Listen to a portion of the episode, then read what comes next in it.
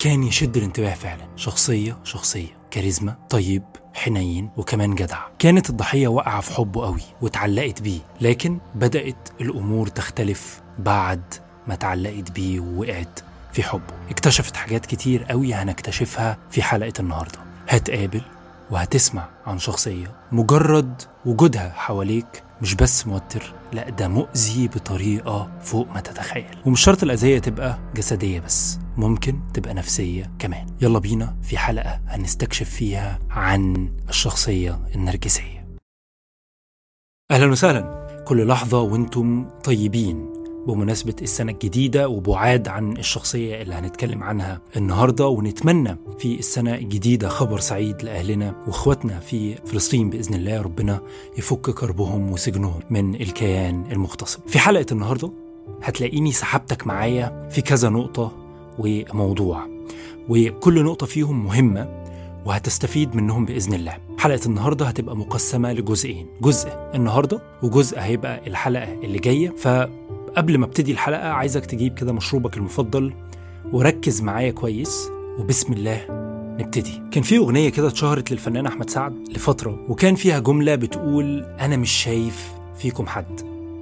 والحقيقة إنه عالم النفس الشهير سيجموند فرويد كان هينبسط قوي لو كان سمع الجملة دي لأنها كانت هتأيد وتثبت فكرته عن اضطراب الشخصية النرجسية اللي وضحها في رسالته سنة 1914 بعنوان مقدمة إلى مفهوم النرجسية.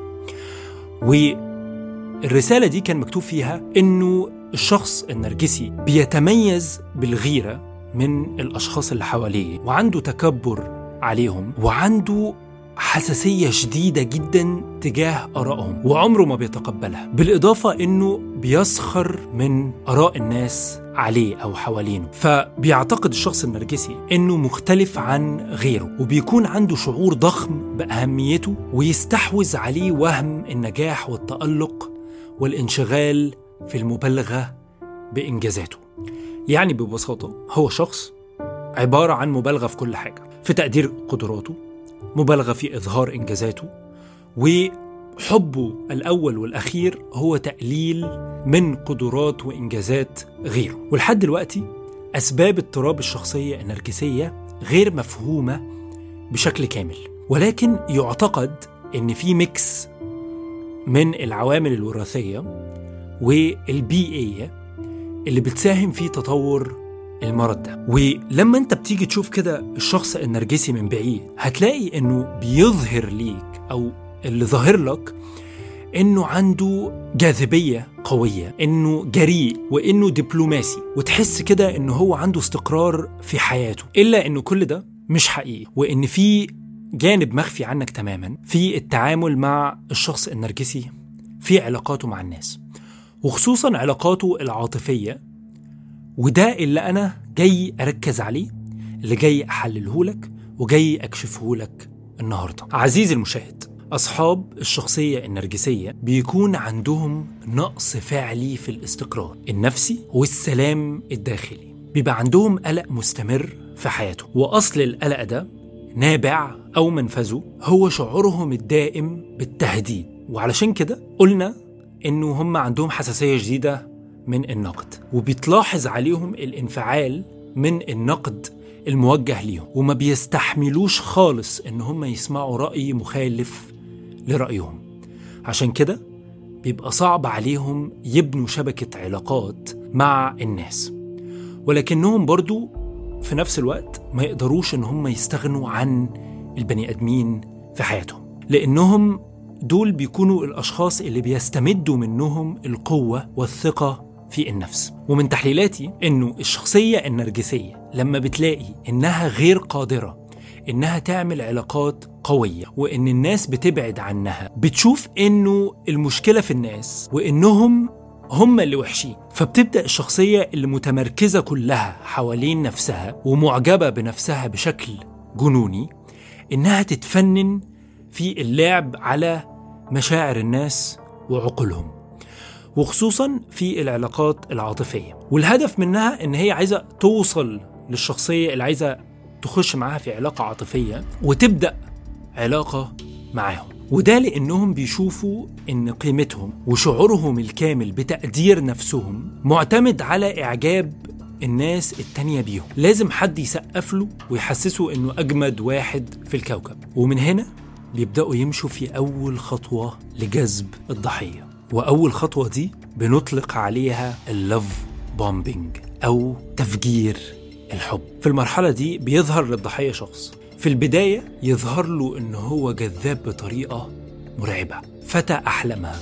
لطيف حنين منجذب ليها جدا مهتم بكل تفاصيلها وأدقها ومبهر بمعنى الكلمة. ولا مش بس كده. هيثبتها بشوية كلام. انت كنت فين من زمان؟ انت بجد جميلة قوي. هي دي خلاص اللي بدور عليها. ورود في كل حتة في حياة الضحية. هيحسسها إنها ملكة ماشية على الأرض وإنه مفيش زيها في حياته. وإن في بينهم حاجات كتير مشتركة. حتى لو مفيش. لا ده هيشتغل على إن هو يمشي ورا كل اللي هي بتحبه ويعمل نفسه إن هو بيحبه ويتقنه بقوة عشان هدفه في المرحلة دي إن هو يعلق الضحية. وفعلا بتتعلق الضحية. لذلك ممكن نسمي المرحلة دي هي محاولة للتأثير على الضحية من خلال إظهار الإعجاب والاهتمام عشان تتعلق بيه ويقدر إن هو يسيطر عليها ويتملكها. في غير العلاقات العاطفية استخدم قادة المنظمات والكتائب زي ديفيد كوريش قبل كده تكتيك بتاع مفجر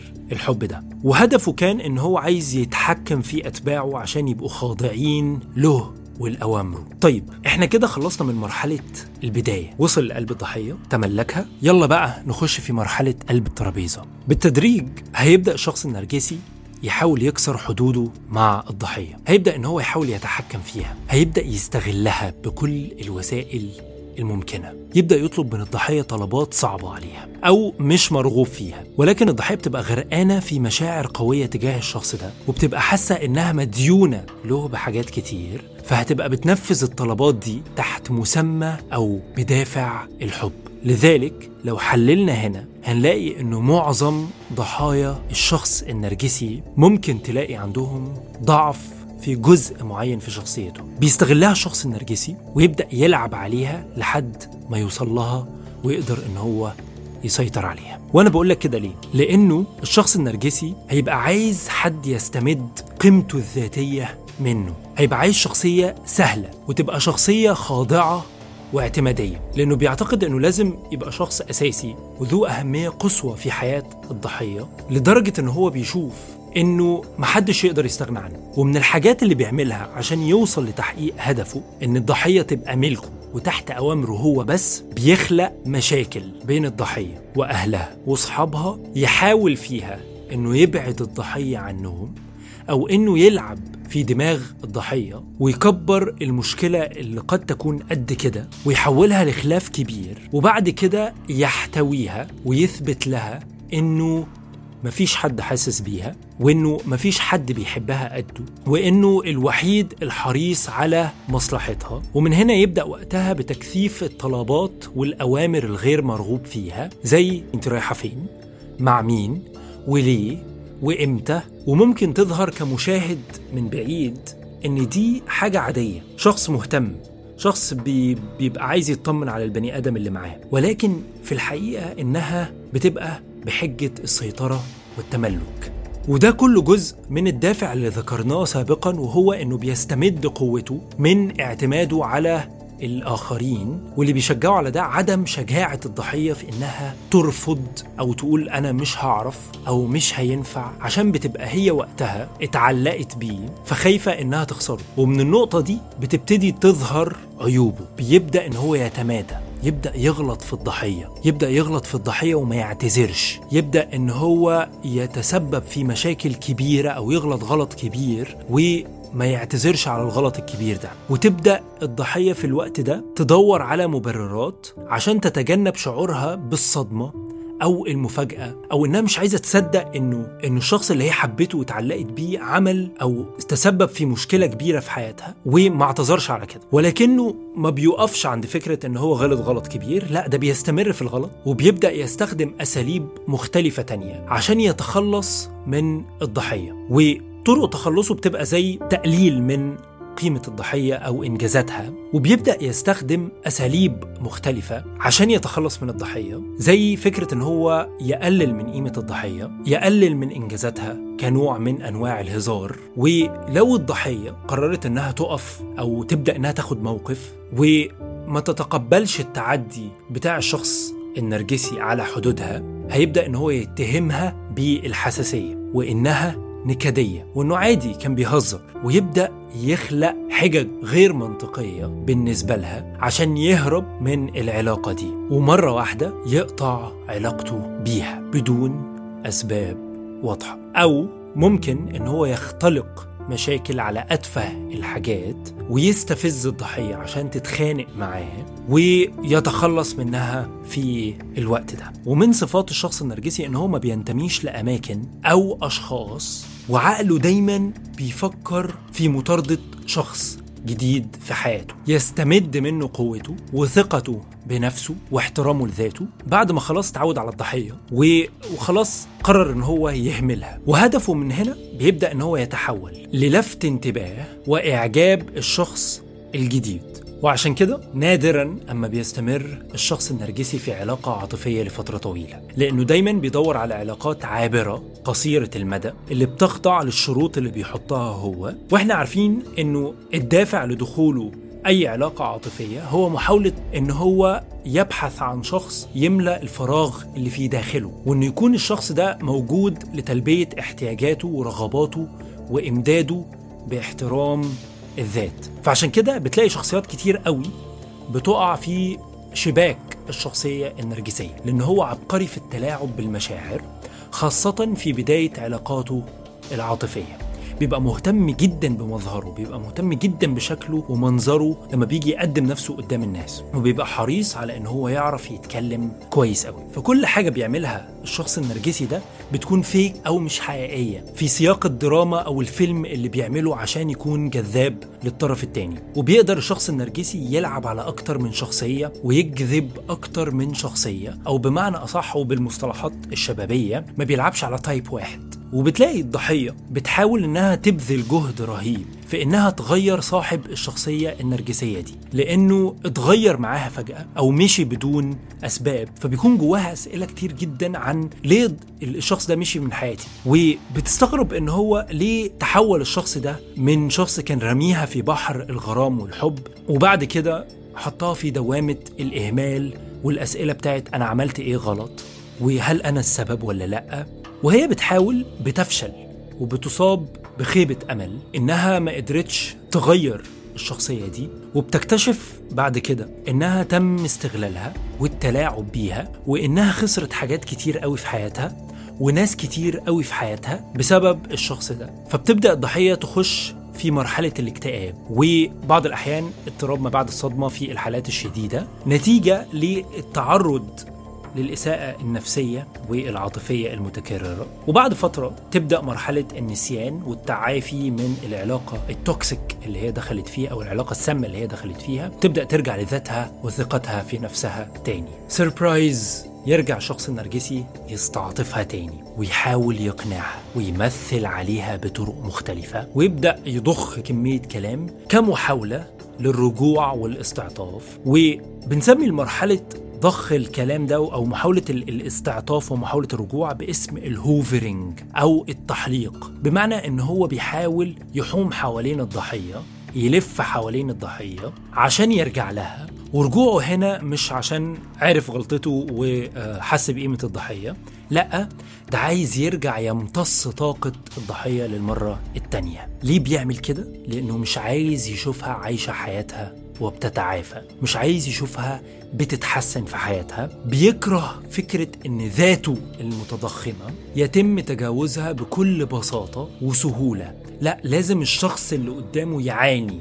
لازم يحس بألم. لازم يحس إن هو خسر شخص كبير ومهم جدا في حياته. لذلك بعض النصائح التي ينصح بها الأطباء وأحب أنهي بيها الجزء الأول من الحلقة هي إنه الشخص لازم يحط حدود واضحة لازم يحدد الحاجات اللي هو بيحس إن هو مرتاح فيها والحاجات اللي لأ. لازم يتواصل مع الشخص النرجسي عن الحدود دي. هيلاقي أصلا إنه الشخص النرجسي مش هيتقبل الموضوع ده فبالتالي هيعرف إن هو شخص سام شخص مؤذي. ثانيا إنه ما تسمحش لنفسك بالاستفزاز. عارف إنها صعبة ولكن قد يحاول الشخص النرجسي إن هو يستفزك عشان يلاقي رد فعل منك فيستغل النقطة دي ويبدأ يلعب عليها لفترة طويلة. فما تسمحش بده. ثالثا ما تاخدش المواضيع على المحمل الشخصي. دايما الأشخاص المصابين باضطراب الشخصية النرجسية إن هم يفسروا كل حاجة على إنها هجوم شخصي. فما تاخدش كل اللي هم هيقولوه لك إن هو حقيقي أو إن هو آه، حاجة بيرسونال تمام؟ أخيرا إنه لازم تدور على الدعم. من الصعب إنك أنت تتعامل مع الشخص النرجسي. فلازم تلاقي أو تدور على الدعم أو تقول أو تشرح مشكلتك مع الشخص النرجسي ده وتدور أو تطلب الدعم من أصحابك أو عائلتك أو الشخص المختص المعالج النفسي مثلا عشان يساعدك ويقول لك أنت ماشي في أنهي اتجاه؟ أنت بتعمل إيه؟ ينبهك قبل الوقوع في الخطر. أخيرا الجزء الثاني من الحلقة هيبقى بيتكلم عن الغضب النرجسي. المصطلح اللي اتكلم عنه لأول مرة المحلل النفسي الأمريكي هاينز كوهوت اللي بيوصف خطر الغضب العنيف من الشخصيات النرجسية. لو حس الشخصية النرجسية إن بيتم تحديهم أو رفضهم. استنوا الجزء التاني ويا رب الحلقة دي تكون عجبتكم والحلقة اللي بعدها بإذن الله تنال إعجابكم. شكرا. سلام عليكم.